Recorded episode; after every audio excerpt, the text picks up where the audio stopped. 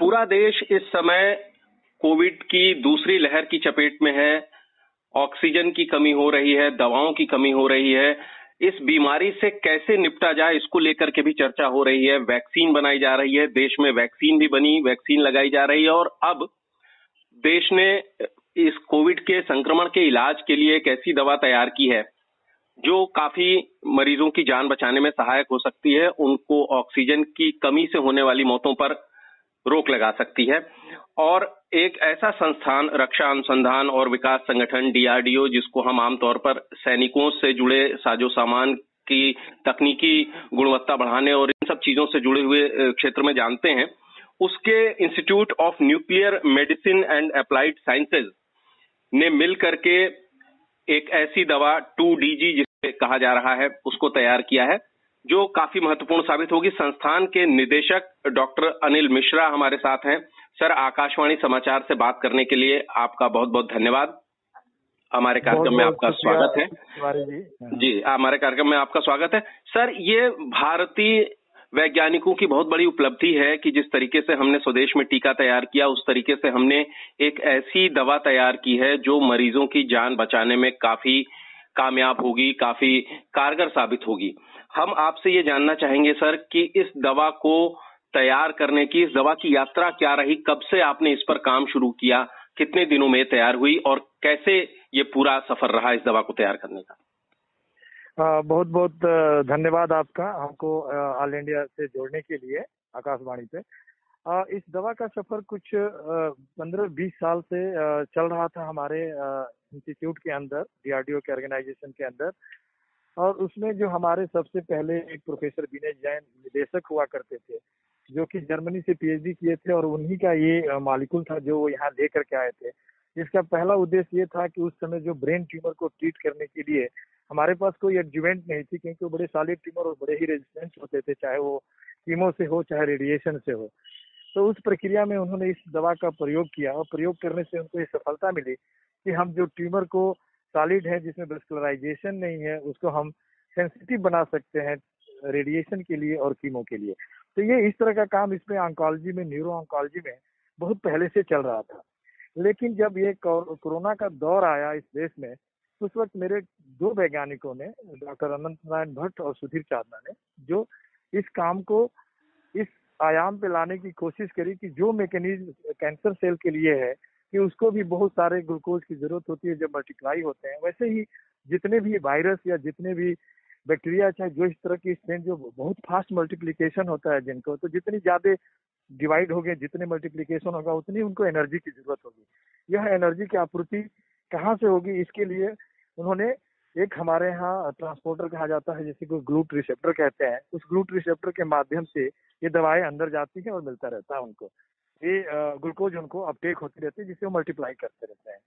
तो उसी का एक एनालॉग जो है ग्लूकोज का टू डी ऑक्सी ग्लूकोज है, जो कि ग्लूकोज की तरफ़ से दिखता है, पर ग्लूकोज है नहीं। तो उसमें इतने ज़्यादा रिसेप्टर होते हैं ग्लाइकोप्रोटीन के जो उस डी ऑक्सी ग्लूकोज को, उसको लेने में बहुत ज़्यादा चाहिए तो उसको बहुत सारे रास्ते मिल जाते हैं, जिससे कि वो आकर के उसके अंदर ट्रैप हो जाता है वायरस के अंदर। और जैसे वो ट्रैप होता है वो उसकी वहीं पे सेल की प्रोलिफरेशन की प्रोसेस है उसकी डिवाइड होने की जो प्रोसेस होती है, वो वहीं पे अरेस्ट हो जाती है।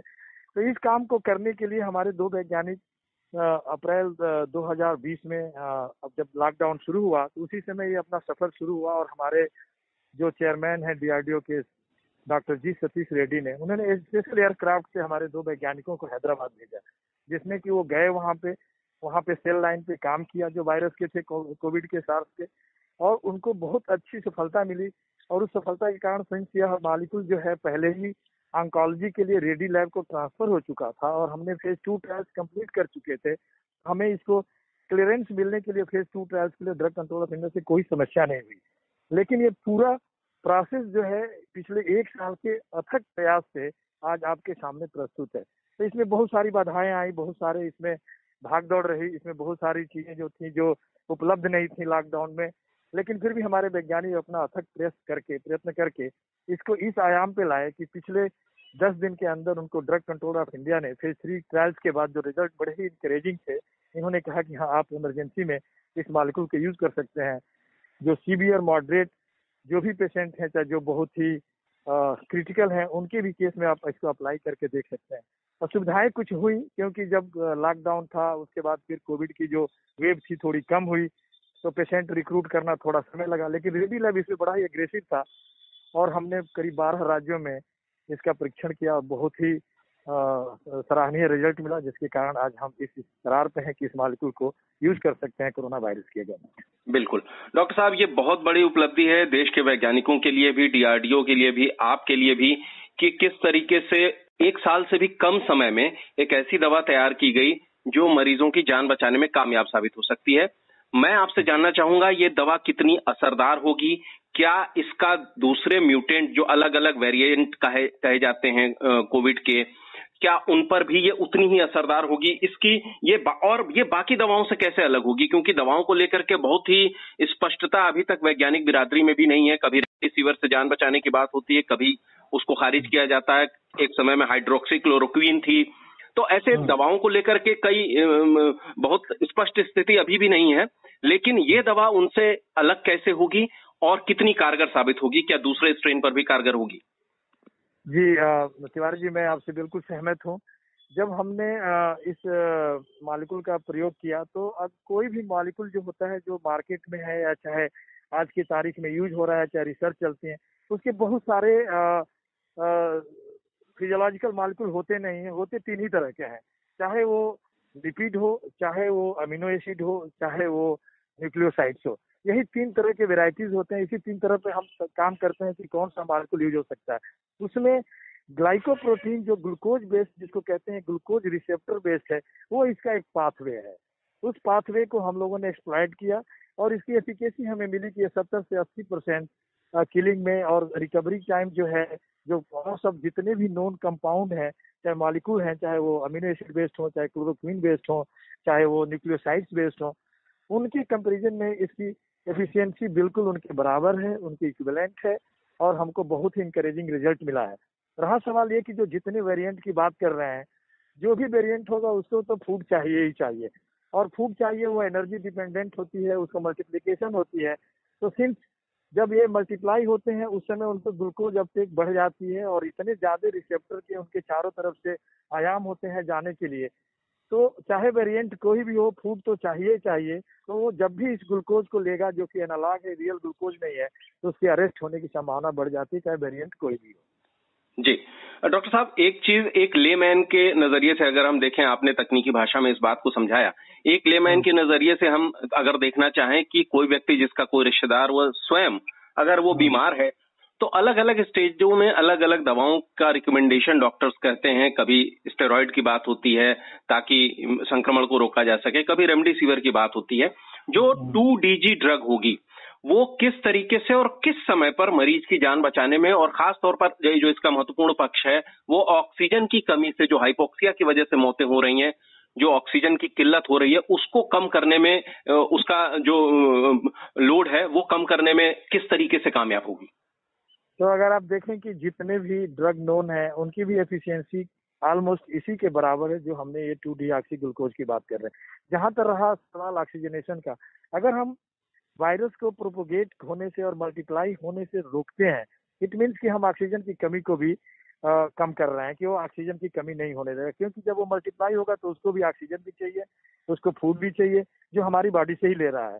तो अगर हम उस प्रोसेस को ही शट डाउन करते हैं उस प्रोसेस को हम क्लोज करते हैं तो ये सारी प्रक्रिया जो मेरी सेल्स हैं जो परफॉर्म कर रही हैं उनकी एफिशिएंसी बढ़ जाती है और हम जो ऑक्सीजन की कमी को कहते हैं कि ऑक्सीजन की कमी है, वो वेस्कुलराइजेशन भी हो जाता है, इसलिए हमें ऑक्सीजन की कमी नहीं होती है और एनर्जी की डिप्लीशन नहीं होती है, क्योंकि जो भी एनर्जी हमको बॉडी को मिलनी चाहिए, वो वायरस ले रहा था।